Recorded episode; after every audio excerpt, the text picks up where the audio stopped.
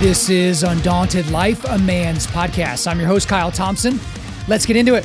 All right, guys, today we got a special guest on the podcast. His name is Kasim Hafeez. He's featured in the 2020 documentary Never Again. So, that documentary seeks to educate others on the horrors and consequences of anti Semitism. So, this film follows the journey of a Holocaust survivor, actually, a guy that was sent to Auschwitz at the, at the age of 14, a guy named Irving Roth, and a former radical Islamist, and that is Kasim, as they seek to leave behind a legacy of love over hate. And so, it's a crazy documentary. Obviously, guys, the, the documentary Never Again will be in the show notes for you to check out. But I really, really enjoyed my conversation with Kasim because even from the very beginning, this is a guy that now lives in America and he absolutely loves America. But his family's from Pakistan. He grew up in the UK, moved to Canada at one point, and then came to America.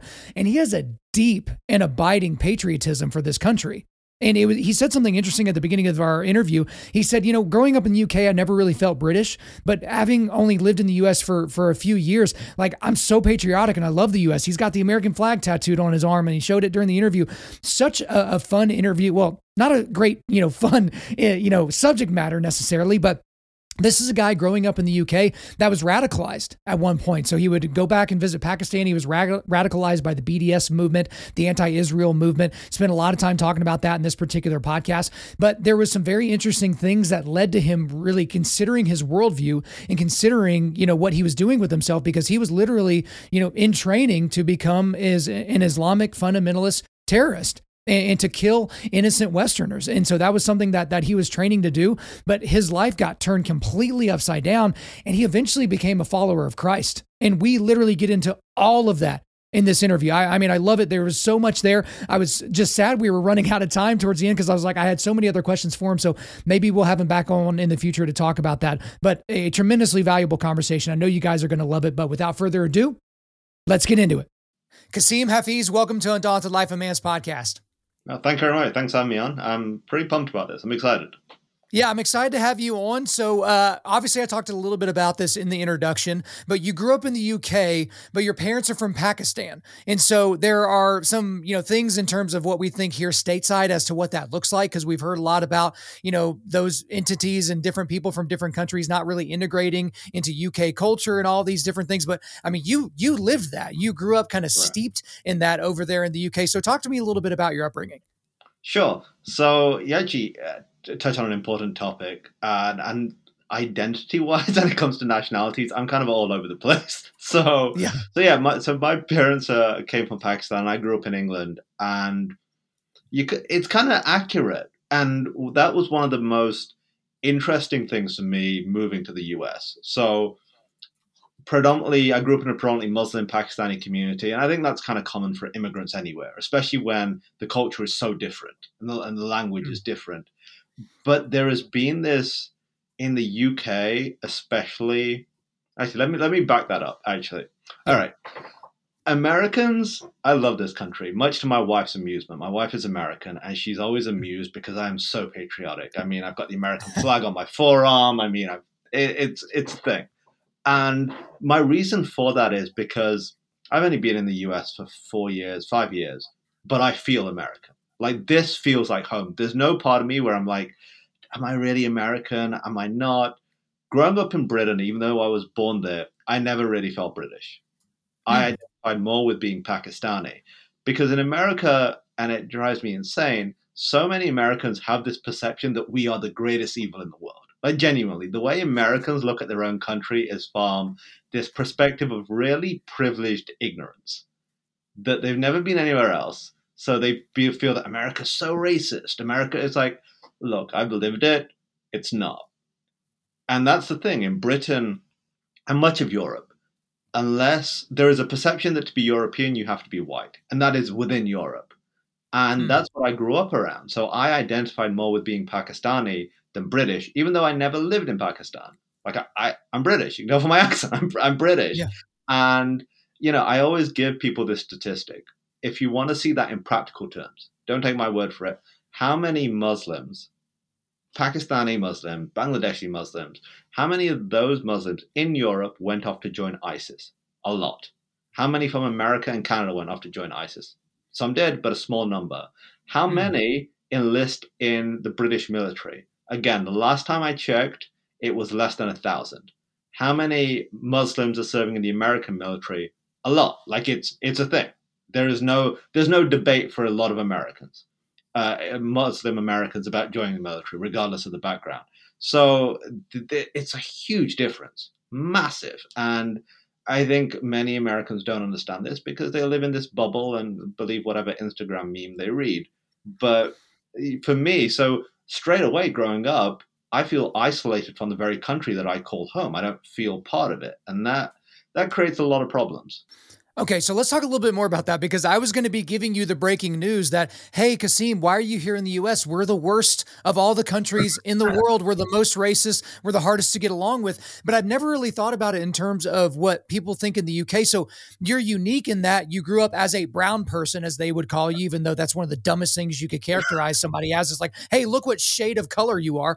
But right. so as a brown person growing up in the UK, but then coming over here to the US, I got to say, I'm a little bit surprised at how patriotic patriotic you are about the US, but you said something that was very interesting. So, growing up in the UK, you never felt British, but you've been in the US for a few years and you're like, you're sold out for America. Take me into that a little bit more because I'm a very patriotic American and I'm unapologetic about that. Call me whatever you want to call me, Christian nationalist, call me, call me any of those things. I'm like, great. Heap all of those those labels on me. I love them. But tell me a little bit more about that because I don't I don't know that I've ever heard it couched that way.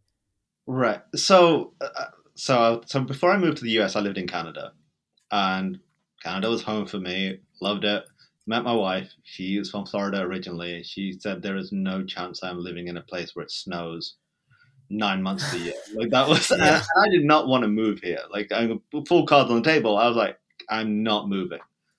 I moved, um, but and it was literally from day one. Like because I struggled to connect with the US initially because I had a perception of it like many hmm. people do, especially in Europe. The Europeans have, I'm talking broad strokes, this very arrogant, like, we're so kind of intellectual and so tolerant. Right. It's like, I live there, I'm good. I Your tolerance nearly caused me to kill other people.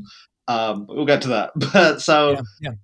It's what America represents, like genuinely, and, I, and it may sound kind of you know, very philosophical or, but what America represents is incredible, like genuinely, and you see it every day. You turn off the TV for like five minutes, and all of the trash about all the negative things happening, you are seeing diverse communities. And again, like I hate using to like diverse communities, but you're seeing people just living their life. You're seeing, you look at, I have a book with the, uh, it has everyone who's ever been awarded the Medal of Honor, you look through that, you see the true face of America. Mm-hmm. And the mm-hmm. true face of America isn't one color. It isn't, and I don't need to. And this is one of the things I love about America. Um, going beyond what it stands for, how it came into existence, all these things I love. Like George Washington is one of my heroes. But the one thing I love about America is there is uh, there is not among the normal people that I meet people don't care what your color is or what your accent is or what whatever. The, the racism that I've experienced here, and look, where there are people, there's always going to be racism. That's a fact of life. Like mm-hmm. it's just the racism I've experienced is from people who are so arrogant and feel that they're above it from the people mm. who criticize everyone else for being racist, the people who, in the most most broad strokes, and again, not getting political, but the people who will say, "Well, Republicans are racist." Those kind of people whose like racism of low expectations and racism of because you're brown, you know, you, I need to hold your hand almost is what I've experienced. Yeah, it's so patriarchal. And dude, you can get political, you can get philosophical, you can get however you want to get on this podcast. And I'm trying not to blow up my own interview because I want to talk a lot about the documentary and a lot about kind of some other things. But you mentioned George Washington there. So yeah. if you've read anything about George Washington, you realize that he is just he was just an incredible, incredible human. But what do you think about these modern ignorant Americans that look back on a George Washington or a Thomas Jefferson or a Theodore Roosevelt or any of these types of people? They demand that they have their universities named after them changed, that their statues be torn down, that Mount Rushmore be taken down because I'm sure they have a problem with Abraham Lincoln too. Like for you, be, having family from Pakistan, growing up Muslim, growing up in the UK, moving to North America, and then specifically landing in the United States, uh, you know, I've been here my entire life. It seems crazy to me that you can go get a useless degree and then all of a sudden tell me that I shouldn't be proud of my forefathers. But for you as an outsider that's now an insider, what do you think about all that? It's so stupid. Like literally, it's the mm-hmm. dumbest crap I've ever seen. It's judging people from 200 years ago about how we think the world should be now is dumb. It's like if you were around in 1776, you wouldn't be saying half of the stuff you're saying now. Like, it, and it's so it's stupid. Like maybe in 50 years, people will look back at us and go, "Wow, you guys were really cool with." buying stuff from China while they were doing all this awful stuff to their own people. You guys are a disgusting generation. Well, it's everybody wants to be so it's and it's it's not even activism it's like slacktivism. It's like i felt uniquely british last week when the queen died. Surprised me too to be honest. But right. like everybody like well she was responsible for this. It's like please shut up. Like genuinely what are you talking about? Yeah, I couldn't believe that they use that as a chance to dunk on colonization or on slavery and all that. It's like, um, hey, dummy, what country was the first country in the history of recorded humanity to get rid of the slave trade. Do you remember what country that was? Yeah, it was Britain. Okay. So let's like, let's stop with all this nonsense. And anyway, I don't want to get too far into that rabbit hole because I do want to get into the, the main thrust of what we're going to be talking about today.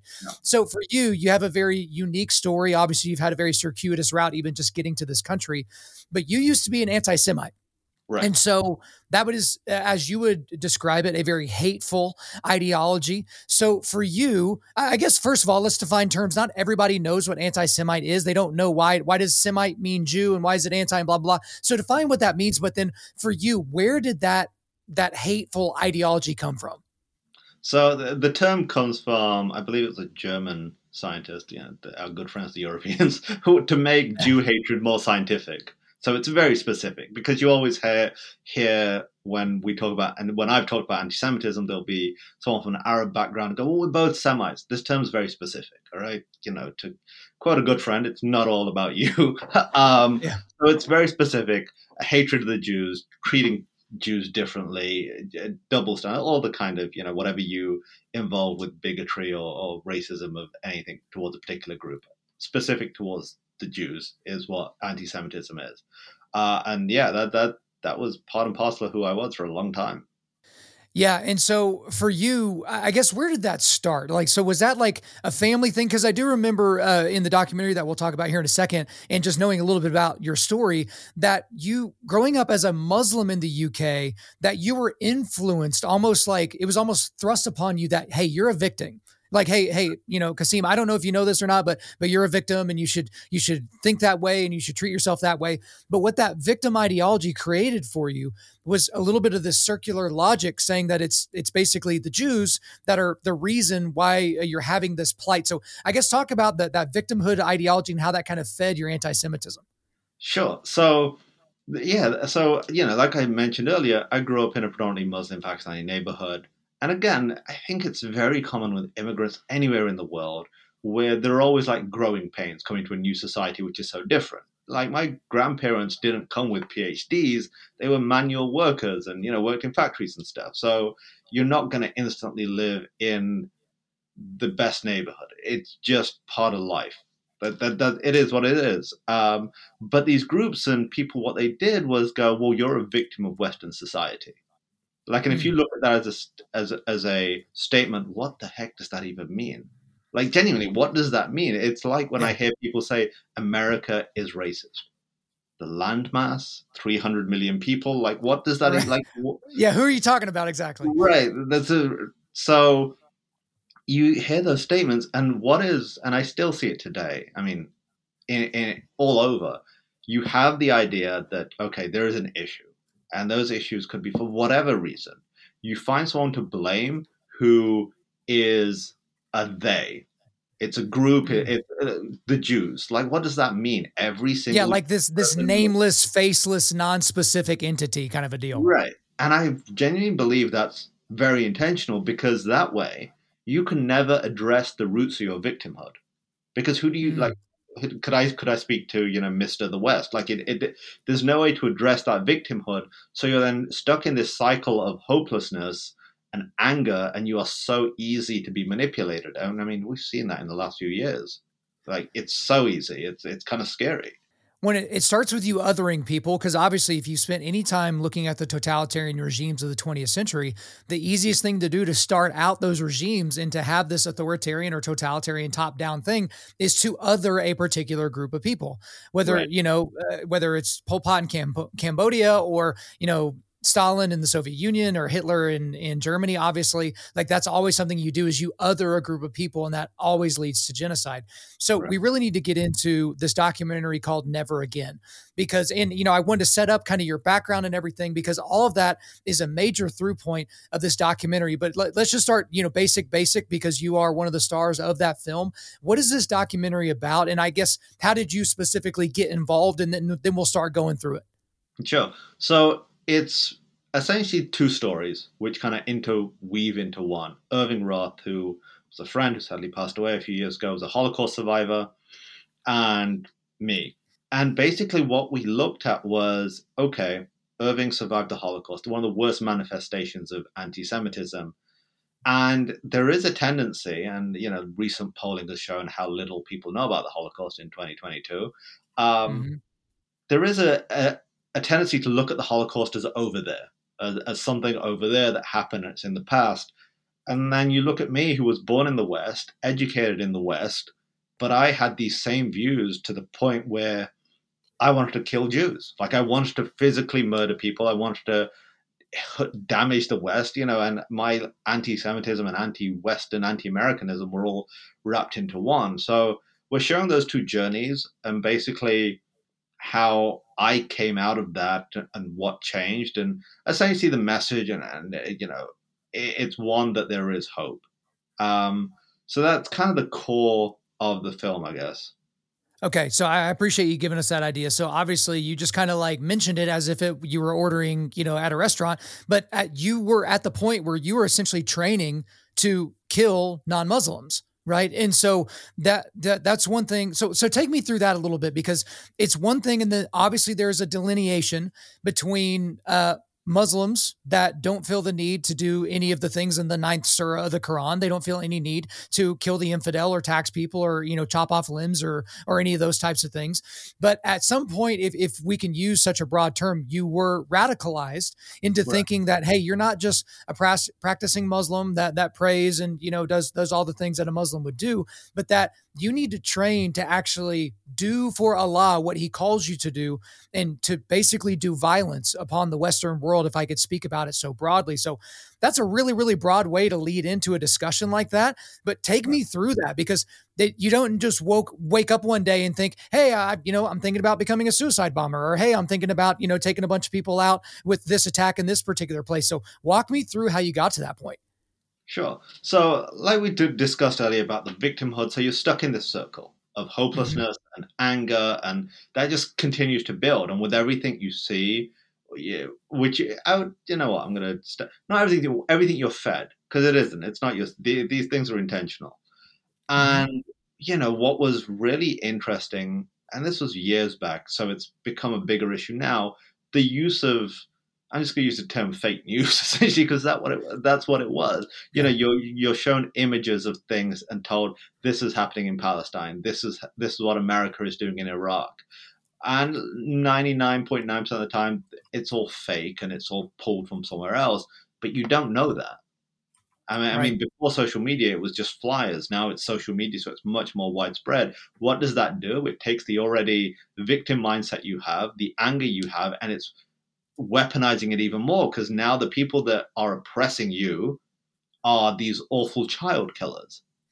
Mm. So you're stuck in this box of hopelessness.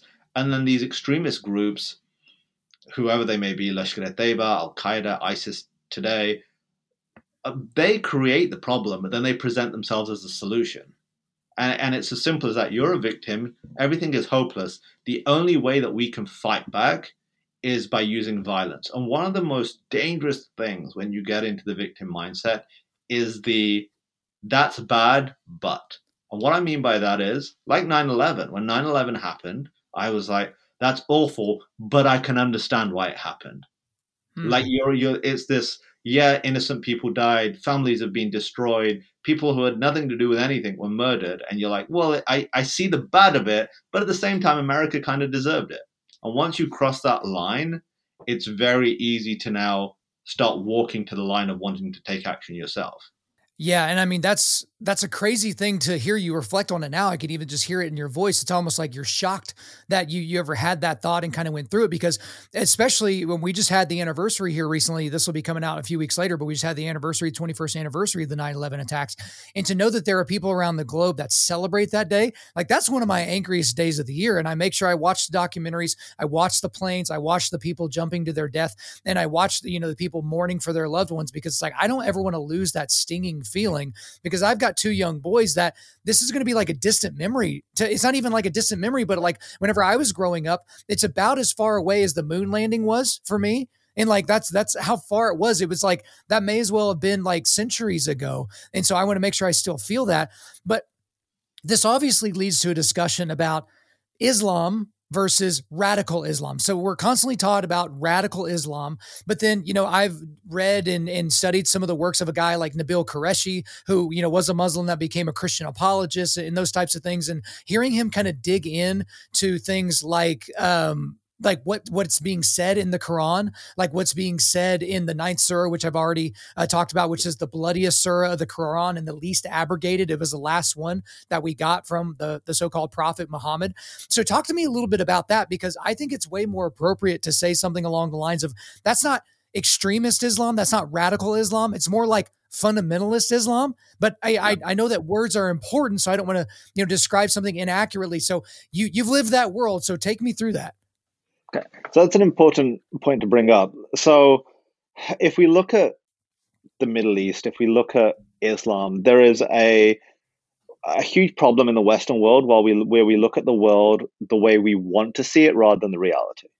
And you know that you can talk about foreign policy, other faiths, other cultures, whatever. And I think that's the the and the situation when we look at Islam. Look, there are issues within Islam which are fundamentally problematic to be to put it really diplomatically there are core texts which say some horrific things.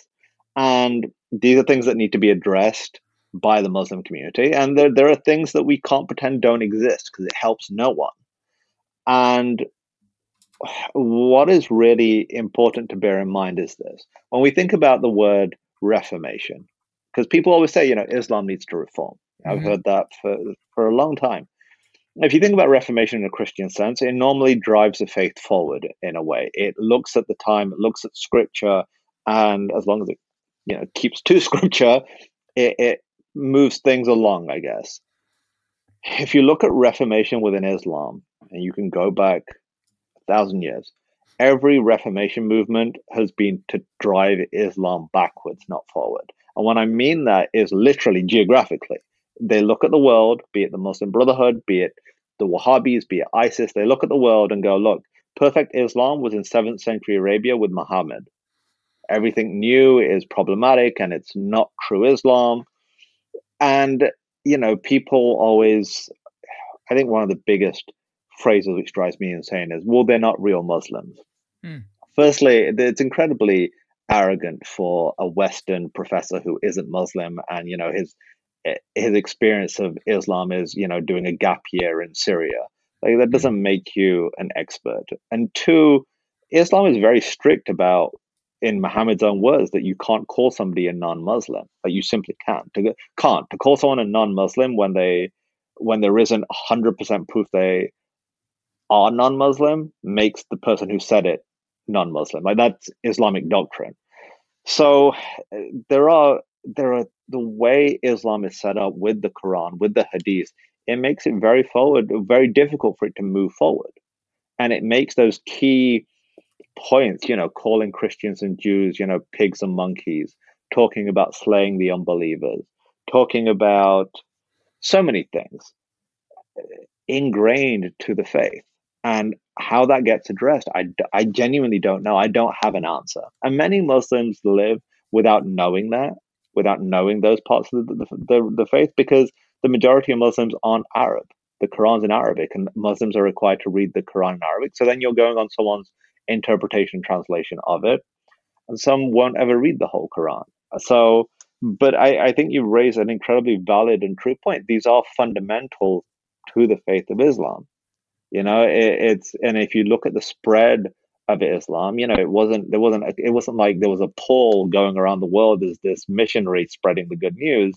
It was spread by military conquest, and that was by Muhammad's closest companions. You know, the people mm-hmm. who you know the equivalent of you know if you're saying like the disciples, they lived with him, they you know ate with him, and they were the closest to him, and they led these wars of conquests in what they saw as non-Muslim lands. So these, these are fundamental issues that need to be addressed, and they're fundamental issues that we do no one a service, neither in the Muslim world or non-Muslim world, by pretending that they don't exist and using terms as such as not real Islam and, and, and things like that. Well, Kasim, you, you bring up a lot of things that the majority of people in the world don't know. They don't know that there's a Quran and then there's the Hadith, which are basically like the writings that came after, which are a lot of the traditions that were written down. There's a bunch of them.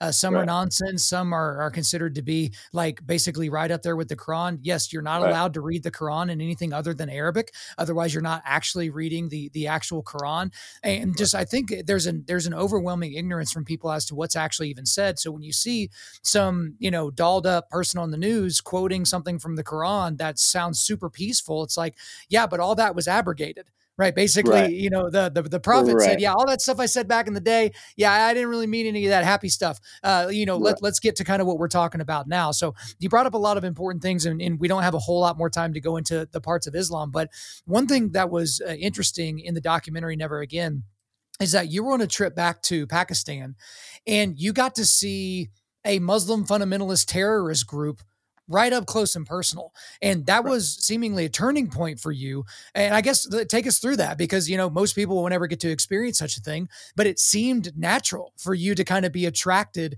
to what this group was doing. So, what was the group? What were you doing with them? What, what did all that look like? Sure. So, I went back to Pakistan uh, 2000 to see family. There was nothing, no sort of radical plan there. And if you think about my mentality as I'm a victim, Islam and Muslims being persecuted by the West, it's all hopeless. And then you see this terrorist group who are very, you know, loud about what they believe. You know, they have literature and posters with the American flag on fire, the Israeli flag on fire, you know, captions such as, you know, destroy the unbelievers, etc., etc., you know, have proudly displaying their weapons you look at that from the mindset that I'm in, and it's almost empowering. And you know, mm. you look at the group of Lashkar-e-Taiba, who are a Pakistani-based terror group. They were responsible for the Mumbai attacks uh, many years ago. So you look at it, and then again, I looked at Lashkar-e-Taiba and was like, well, you know, they've committed terror attacks which killed civilians. But you make the justification, you go, yeah, that's bad. But when you see what they're fighting for, you know, the greater good, uh, the ends justify the means. So it was empowering. And when I came back to the UK, I was wanted to know more about them. I wanted to kind of adopt that mentality. And, you know, I went in 2000, 9 11 happened a year later. And it further reinforced my, this attitude that the only way to make a difference, the only way to be heard was through violence. I mean, in 2000, 2001, you also had the second intifada happening in Israel mm. with suicide bombings, etc. So it just reinforced this fact that violence is the only way you know, I, I cringe saying this. Violence is the only way, uh, language that these people understand, because that's how I saw it. It was us against them in these very black and white terms. Well, and it's it's such a unique thing that you experienced and that you went through. But obviously, we're on the other side of that now. And, and I don't want to give away too much from the documentary because I want to make sure you guys check it out. It will be in the show notes so you can check out the documentary Never Again. But there was a book that you got a hold of that really was a, a red pill moment for you. And that book was The Case for Israel by Alan Dershowitz. And so he's yeah. a world famous attorney and certainly uh, famous here in the United States of America. But that was a book that somehow you got a hold of. You can take us through how you got a hold of it. But again, you were steeped in this anti-Semitic, anti-Jewish, anti-Israel, um, you know, BDS type, you know, rhetoric. And maybe you can right. give us a little bit. I'm, I'm packing a lot of stuff into one question, but give us an idea of what the, the BDS movement is and kind of the rise of that in, in Europe and America. But then make sure we get to the case for Israel with Alan Dershowitz and kind of what that book did for you. Sure. So, so BDS stands for Boycott, Divest, and Sanction. It's a movement which has grown very popular, especially on American campuses and even in facets of the government which say that America and, and whoever need to boycott Israel, divest from Israel, and sanction Israel as a means to put pressure on Israel to essentially cease to exist. Um, and th- this is the nefarious thing about it because it's packaged in this. This is about justice and human rights when it's not. It's simply about weak. It's to weaken Israel. It's to weaken Israel economically. It's to weaken Israel militarily, and the ridiculous thing about BDS is, as much as they say they care about the Palestinians, BDS has essentially put Palestinians out of work.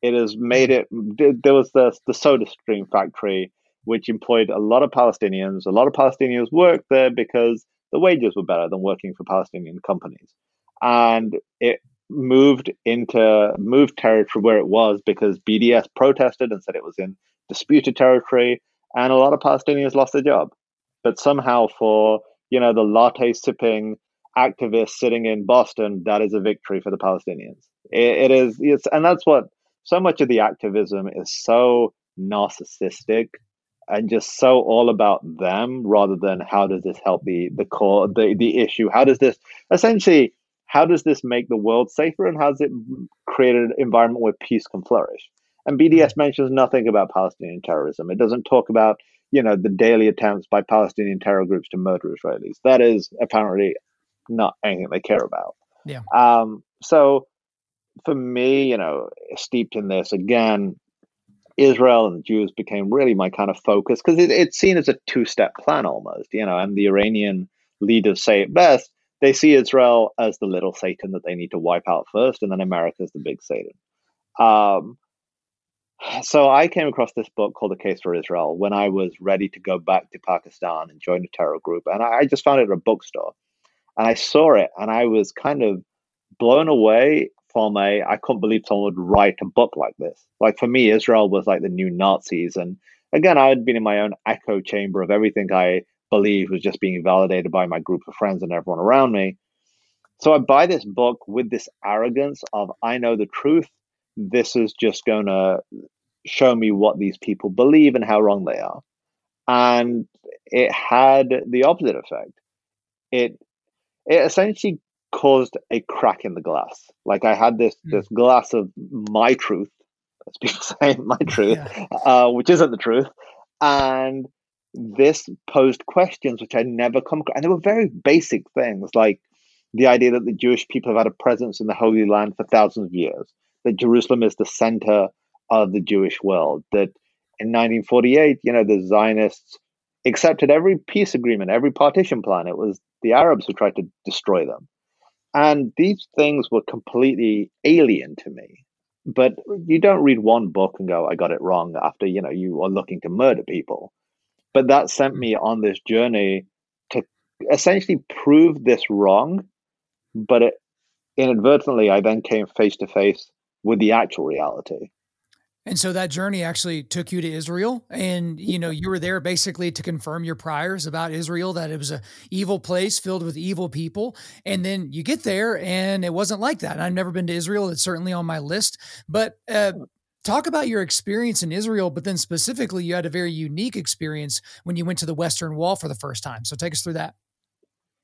So what stood out about Israel initially was how normal it was. that sounds really strange, but you have images of war zones and all these kind of strange things. Um, but it was fairly normal. And just looking around, you know, there are people who are vi- visibly Jewish and Muslim, and you know, it's one of the only places in the world that you you know you'll still see like monks walking around in Jerusalem or you know mm. Greek Orthodox priests with full garb.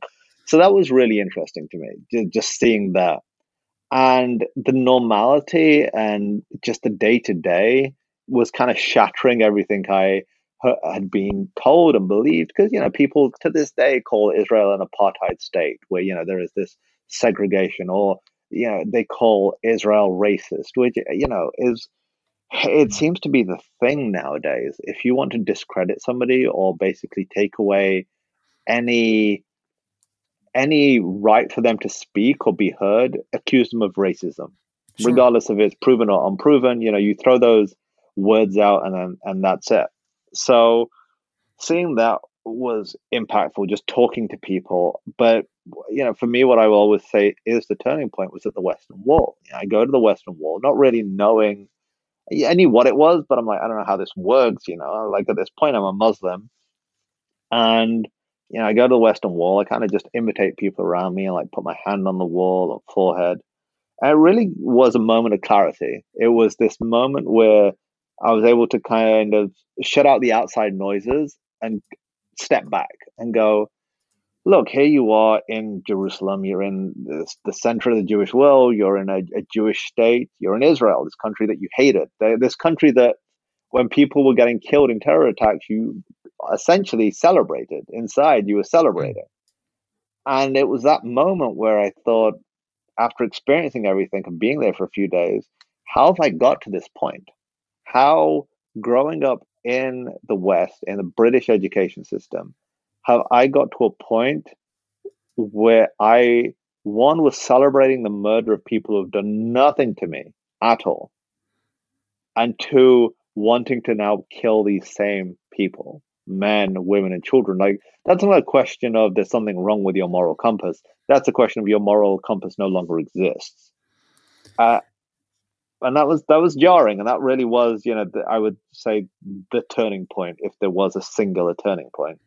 Yeah, and the thing about it, Kasim, is you know when you look back on life, most of us have gradual turns in our life. Like a lot of us don't have those big light bulb moments, or it was at that moment I knew I was going to be a doctor, or it was at that moment that I knew that she was the one, or like we don't really have that. That's more Hollywood. That's right. more like television type thing.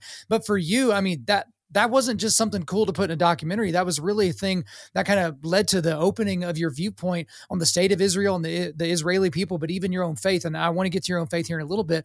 But right. I guess in general, as Americans, we know, uh, uh, you know, if you're a patriotic American, and certainly if you're on the right, you know that you're supposed to support Israel, but we don't know why the state of Israel is so important to the Jewish people and really to the world overall. I, I remember uh, talking with a guy, I believe his family uh, was from Pakistan, uh, but he, he's here in America. And he was like, you know, because I mentioned, I was like, you know, yeah, I support Israel. And he's like, why would you support Israel?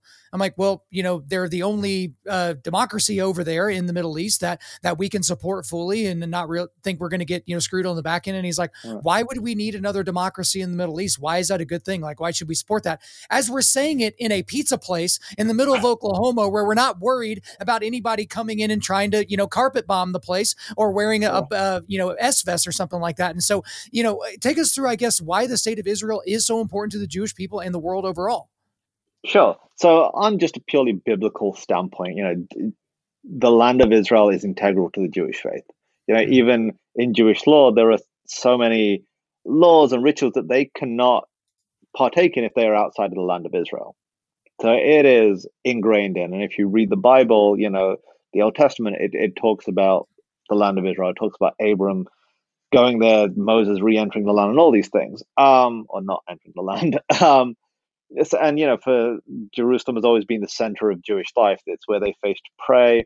But to kind of fast forward to two aspects. One, look, if you look at Christian history, Jesus, John the Baptist, Mary, the disciples, uh, most of the, the disciples, they were all Jewish. Yeah, they all, that is where our faith started. You know, you look right. at the stories of the Bible when you're in Israel, like uh, we it was in the it's in the documentary we walk along a road which was uh, uncovered in the city of david which 100% there is no doubt that jesus walked along that road. There is there is no there's no doubt. And the important thing to remember is this. Christianity started in the middle east. And what we have seen in the last decade is some of the most historic christian communities historic christian architecture completely destroyed by Islamist groups. Right. In Israel, not the case. Every side is protected. Most of them are run by Christian groups. And the, you know that in alone is something which is incredible to me. One, the, the Christian community is growing in Israel, where everywhere else in the Middle East it's been decimated, and Christian, yeah, the very core of Christian heritage is preserved because you know you the sites in Syria or Iraq are gone. Like there is not going to be an opportunity where you can take your kids or your grandkids to see you know these early Christian communities where they thrived in Nineveh. That they're gone in Israel, not the case, and that could have quite easily been different. I mean, you've seen religious sites under Palestinian Authority control being vandalized and attacked and destroyed. But from an American perspective, and I think this is so important, we have no better ally. And 9 11 is a great reminder of that. On 9 11, there were Palestinians celebrating in the streets. On 9 11, 2001, there was a video that, I mean, they would never do it now, but at the time CNN showed uh, Palestinians celebrating in the streets in Jerusalem is the only memorial to 9 11 which has the name of all the victims outside the United States. You know, Israel has stood with us not just in 9 11, when there have been natural disasters. And like you point out, it is the only democracy because ultimately, free societies are better societies. You know, I mean, the Cold War was the biggest reminder of that. Here we had this empire which completely controlled its population, and we had the United States. And we triumphed because of free society. I mean, and Reagan, I think, said it best, and I'm paraphrasing when he said, What we have over our enemies is in this country, we have unleashed the greatness of the human, the individual, more than any place on earth. And when we have that freedom, of course we thrive. It leads to innovation, it leads to so many great things. And on top of that, Israel is, I mean, Israel's in a tough neighborhood. Mm. And they stand on the front line of defending. We share the same threats. Those same people, and, and this is a naivety I find in the United States at times. The, the people who hate Israel and want to destroy Israel, they don't have any love for America. There's no, right. it's not a one and done situation. And Israel stands on the front line of that. And Israel keeping those enemies in that side, on the other side of their border and defending themselves, keeps us a lot safer here. And then you can talk about intelligence sharing and all these things. And one of the other things I want to point out, we have allies in the Middle East. You know, we have we're right. allies with a lot of these monarchies and other regimes, and I'm not going to comment on, on them right now. But Israel is an ally that never, has never in its whole existence, even when its existence was being threatened, has ever asked American troops to come and defend it. It's an ally. We we we have a lot of trade. There, Israel uses military hardware, American military hardware, but it has never sought American troops to fight for it. It has always gone with the approach that we will defend ourselves by ourselves, but we value our alliance with America because it is our greatest friend. Yeah, it's so important uh, to point that out. And also, a lot of people have said something similar to this, but even just with Israel and Palestine, it's like if the Palestinians put all their weapons down today, there would be peace in the Middle East or peace in Israel today. But if right. the Israelis were to put all their weapons down today, they wouldn't exist tomorrow. And so that that's the difference of what we see in, in terms of what's happening here. So it's very important to, to make sure that we have a, a good overall idea. And even as Americans, it's okay for us to pay attention to things that are going on outside of our own neighborhood. Now, you, right. you mentioned Irving earlier in this podcast, but obviously uh, the probably the most prominent personality of the the entire thing, aside from just you, is Irving Roth. So he was actually sent to the Auschwitz death camp at the age of 14 during the Holocaust. And so the fact that he was just kind of walking around one day uh, is a pretty interesting thing for a lot of people. And again, you'll, you'll have to watch the documentary to get a better idea of who he is. But you two had a very unique uh, relationship and friendship that you were able to develop. So I guess how did Irving get involved with this documentary project? And then talk to me a little bit about y'all's relationship. Obviously, as you mentioned earlier, he's no longer with us, but t- take me through that. Uh, Irving had been working with the organization I now work for, Christians United for Israel, for a number of years. And in 2014, the organization reached out to me uh, when I moved to Canada and asked me to do a speaking tour in California on some of the most hostile campuses to Israel.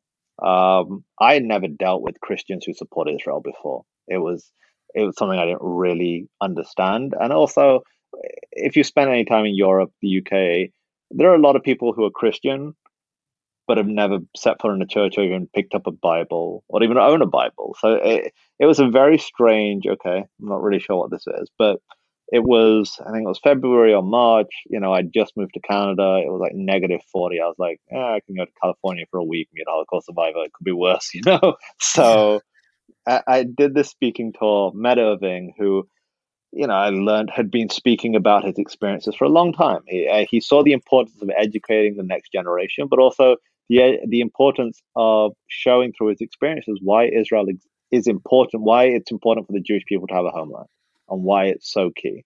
So Irving was incredibly dedicated to education and using his experiences to educate others. And we just hit it off. Like, and, you know, when Irving passed, like when anyone, you know, who's lived a remarkable life passes, people have a lot to say. And, you know, Irving was a Holocaust survivor, but he was so much more. Like, he was one of the, the funniest people I ever met. Like, he had a great sense of humor he was incredibly driven, had incredible energy, and you know that that's one of the most one of the things that really stands out even now about Irving. Yes, he was a survivor. Yes, he underwent horrific things, but it didn't define who he was. You know, he was just this mm. very happy, content person who lived a very full life. And, you know, I think a lot of people could learn from that because everybody is we live in such a society now where nobody has any resilience. The most minor thing happens, and that's it. The world is the uh, world is shutting down, and I need to take a day off to like you know whatever. And it's just yeah. So so yeah, me and just hit it off, and our friendship just remained, and we did a lot more events together, and you know we stay in contact. So it it kind of just and we both have a very similar sense of humor, so it just worked. Right. I mean, what what a unique relationship. You said a couple of things there. So um, I, I don't know if you use that with that word on purpose, but our our mission here at Undaunted Life is equipping men to push back darkness. And we do uh, that with content that provides spiritual, mental, and physical resilience. We talk about resilience all the time because everyone likes to focus on strength, but no matter what, strength will wane over time, whether it's physical, mental, or spiritual strength, it will wane. But the ability to bounce back, that's something that we're losing as a people because you're right. People will take a self help day, you know, from work, like if they stub their toe that morning and they right. just like, well, I just really need to kind of be with myself today and really kind of work through these feelings. But you said something about Irving that I thought was very important is that when you hear someone that is a Holocaust survivor or a Medal of Honor winner that you, you mentioned earlier, that is the dominant thing about that person's life. Like when they're introduced anywhere, like when they go pick up a cup of coffee, like they should say, uh, Holocaust survivor Irving Roth. Like that's what they should say because that's such a dominant thing about you. But like, you know, I'm so glad you said that because this whole time I'm in the whole time I'm watching the documentary, I'm just seeing Irving Roth, the Auschwitz survivor, and thinking about right. like that's not a cool thing, but it's like an unbelievably unique, mind blowing thing that that guy was just walking around, going to the grocery store, and you know getting a little exercise. Like that is such a good thing for everybody in the audience to to think about as well. Like even for us, like I'm not, you know, the undaunted life of man's podcast host. Like I'm so much more than that. Like I'm a husband and I'm a father of two and I'm a friend and I'm a son and I'm, I'm all these different things. And so I, I, that's just such a good word. I just wanted to kind of affirm you for saying that. I thought that that was so good. I know we're kind of rounding to a close here, but uh, one thing that wasn't really explicitly talked about in the documentary, but my understanding is, is that you did convert to Christianity at some yeah. point during this entire process. Is that correct? Right, that's right. Okay, so so take me through that because dumb Westerners, especially dumb Western conservative Christians, they have no idea what that means because we all have our come to Jesus experience where you know it was at church camp or it was you know at Awana or it was at Vacation Bible School or something like that, and that's just we were one thing and then we became a Christian, we got dunked in some water, and then we got you know extra things to do at church now. But like right. for you and for being a Muslim that is a decision to basically turn off your entire identity because your faith and and your ethnicity and your identity are all wrapped into one and your family sprinkled over the top of that as well.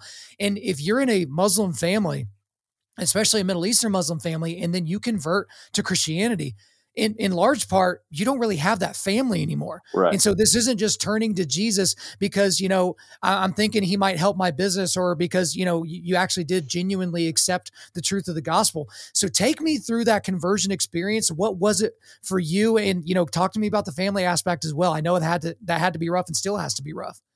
Yeah so i'll back up a little bit. So i went to israel 2007 I come back and abandon faith altogether because I, I I'm kind of like I was lied to about this, so this is all this is all crap essentially. Yeah. yeah. Uh, so I, I would say you know I was an atheist at the time, and so for me, if I believe something or care about something, I want to learn more about it, and so I started reading more about not atheism, but books by prominent atheist writers, Richard Dawkins, Sam Harris, mm-hmm. all these guys. And kind of the overwhelming thing that stood out to me was the this is some of the most immature drivel I've ever read. Because basically, the, it is the, it's nonsense. here's the core of their argument. Okay, there's no proof of God, and if you believe in God, you're stupid. That's that's oh. essentially it. Yeah. I was like, okay, cool. Not the the definitive proof I was looking for, but fine. So I started, and look, just for me, logically, on a totally logical basis, like I look out of my window and there are trees, there's the sky. I can't really fathom that that just happened. I mean, if you've ever bought furniture right. from IKEA, it doesn't just make itself. It's it's a lot of hard right. work. I mean, right. So I started to re-engage with faith and try and figure out. Okay, I believe there is a God, but who who really who's got who's got this right, basically. So I look at different faiths, you know, Sikhism, Hinduism, Buddhism, you know, all the cool things that are out there, you know, all, all the kind of the cool, you know, look at all these new age kind of all the, the white people who don't shower are doing, all those kind of things. Um, and then I I looked at Islam because look, you know, twenty plus years of being steeped in Islam, knowing so much about the faith, I was trying to find a way that maybe that could work. And I just couldn't reconcile it. I couldn't reconcile it with what I believed on a personal basis, and just it. I just couldn't reconcile that that was the truth. Um, Judaism appealed again. There's a, a lot. There are parallels, not parallels. There's a lot that Islam has taken from Judaism, so that resonated also. And having spent time in Israel, um, but I really wasn't sure. Christianity, I didn't even consider. It was not even again growing up in the UK. It's just not the term Christian doesn't really mean anything. It hmm. means that somewhere, somewhere in your family became a Christian, so you just identify as a Christian. It doesn't really mean anything, okay. in my experience. Um, so I moved fast forward. I moved to Canada, and and now I'm starting to look at faith more deeply because my concern was in the UK to convert out of Islam, which I knew was going to happen it's a death sentence, and the UK is not as safe as the US or Canada, for that matter. So I'm looking at it more in Canada now, really, and I'm leaning very heavily towards Judaism. Then I get invited to the speaking tour with Christians United for Israel. We do that, and I meet Christians for the first time, like people who live by their faith, people who little things like pray before every meal, who you know know the Bible and have a sense of what is biblically right and wrong. So that was really interesting for me, uh, and it, it, was inspiring, but not it didn't change anything. I stayed, you know, friends with people at the organization, and then I went to their conference uh, to speak and fell in love with the organization. Wanted to work for them. I literally said, "I went, look, I want to work for you guys," and they were like, "Well, look, there's a few issues. You don't live in the U.S." You aren't Christian, but it's a conversation we can have. Right. Fast forward a few months later, they hired me uh, rather out the blue. And I joked at the time. I said, "Look, you know this. Uh, this is great and all, but this isn't going to be he eventually comes to Jesus thing. So, like, if that's on your radar, it's not going to be a thing." Uh, and then I came to Jesus, and it happened in the most unexpected way. I was in uh, Arizona for an event, couldn't sleep, started reading the Bible, super cliche, and I'm like, literally, I'm like, what in God's name am I doing? Like, I'm reading the Bible in a hotel room at 3 a.m. This is ridiculous. So I went and decided to work out instead. Uh, had an early flight that morning. And there was a, flight delay, I think it was, but I had a huge connect, a long connection, or it was a flight delay, and I end up sitting at this table waiting with a coffee for a few hours, and this guy sits down, like, "Do you mind if I sit here?" I'm like, "Dude, whatever." Happened to be a missionary on his way to the Balkans, and literally over the next week, like these things keep happening, and I just came to realize, I not even a realization, I just in my apartment in Winnipeg, Canada, was like, okay, I accept Jesus as my Lord and Savior. Like it was a kind of almost out of frustration. Like, is this what I'm meant to do? right. And like, and just honestly, cliche as this sounds, actually not even. You know, I've always been one of those people who's like, believe what you want to believe, but keep it in church, dude. The minute I accepted Jesus, I was like, crap, I got to tell everyone about this. like, do, you, do people not know what this is like? Right. So so yeah, and that yeah, that was that, and it's look, faith is a struggle because you're trying to get better every day, and you deal with stupid people every day. Like it's challenges. Yeah. Um, mm-hmm. But no, I, I'm in Bible school at the moment because I want to know more. I want to dig as deep as possible, and yeah, that's where we are. Dude, that I'm so glad you went into all that detail because, I mean, you could look at it as coincidence, but like that was that was God calling you home. That that, that was right. you know that was the Holy Spirit. That was the whole Godhead coming after you. And I mean, you, you, hear these stories about Muslims in the Middle East converting because Jesus is visiting them in their dreams. And that's not something that we really experience here in the US as much. And so it's like, you know, God will not be denied. Like his his gospel will spread and, and he is in charge of all of that. And that's just that's just such a great story. But man, we, we've gone everywhere in this conversation. There's so much more to talk about. Maybe we can have you back on in the future and talk a little bit more about what you're working on now. But for now, that's all for me. Is there anything else you want to get off your chest? Uh, actually, I do want to touch on one thing because you mentioned it. So with the yeah. dreams thing, I think that is so cool. So I don't know mm. if you know this. In Islam, that it's dreams are incredibly important because there is a saying attributed to Muhammad, or maybe in the Quran, I'm blanking, that if you have a dream and there is a prophet in it, and and Muslims see Jesus as a prophet, it is that person because Satan cannot imitate the prophets. So when Muslims hmm. see Jesus in a dream, it's talking to them in a language that okay, this is this is Jesus. This must yeah. be the truth. So I just, I, for me, I mean, I think that's amazing. Like it's just amazing what what God can do and how He well, speaks to people and meets you, them where they're at. Yeah, when you hear about churches growing in Iran and Iraq and Afghanistan and all these places, it's just like the, these are not like Oklahoma where I can't right. like trip and fall and not land in a church. Like, you know, it's just one right. of those things. Like, yeah, I mean, the the, the dream stuff is is absolutely mind blowing. It's yeah, and yeah, I just one thing I would ask everyone: don't take what you have for granted, and I mean that from a faith perspective and as Americans, because I think if you're born here or you've grown up, it's so easy to take it for granted because it just is. But man, if like if you were fortunate to be born a Christian, if you were fortunate to come to Jesus in life, don't ever take that for granted because you have something that I mean, there are people who are risking their lives to have. And you've got to ask why like there's something there. If people are willing to risk everything for it, there is something there. And yeah, on the second part of that, like don't we're very fortunate to be in the United States and I'm not talking from just the perspective of it's a free country and X, Y, and Z.